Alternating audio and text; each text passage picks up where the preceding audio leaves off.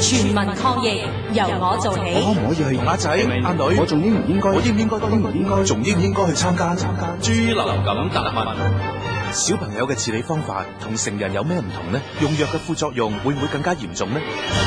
衛生署余潔晶醫生，醫生會詳細考慮病人嘅情況嚟設定治療方案。一般嚟講，抗病毒藥物例如特敏福同樂感清，對豬流感病毒都有療效，可以減輕病情同埋縮短患病嘅時間。副作用亦都相對溫和，但係要記住，抗病毒藥物係處方藥物，要喺醫生嘅指示下服用。市民千祈唔好自行購買同服用。資料由衛生防護中心提供。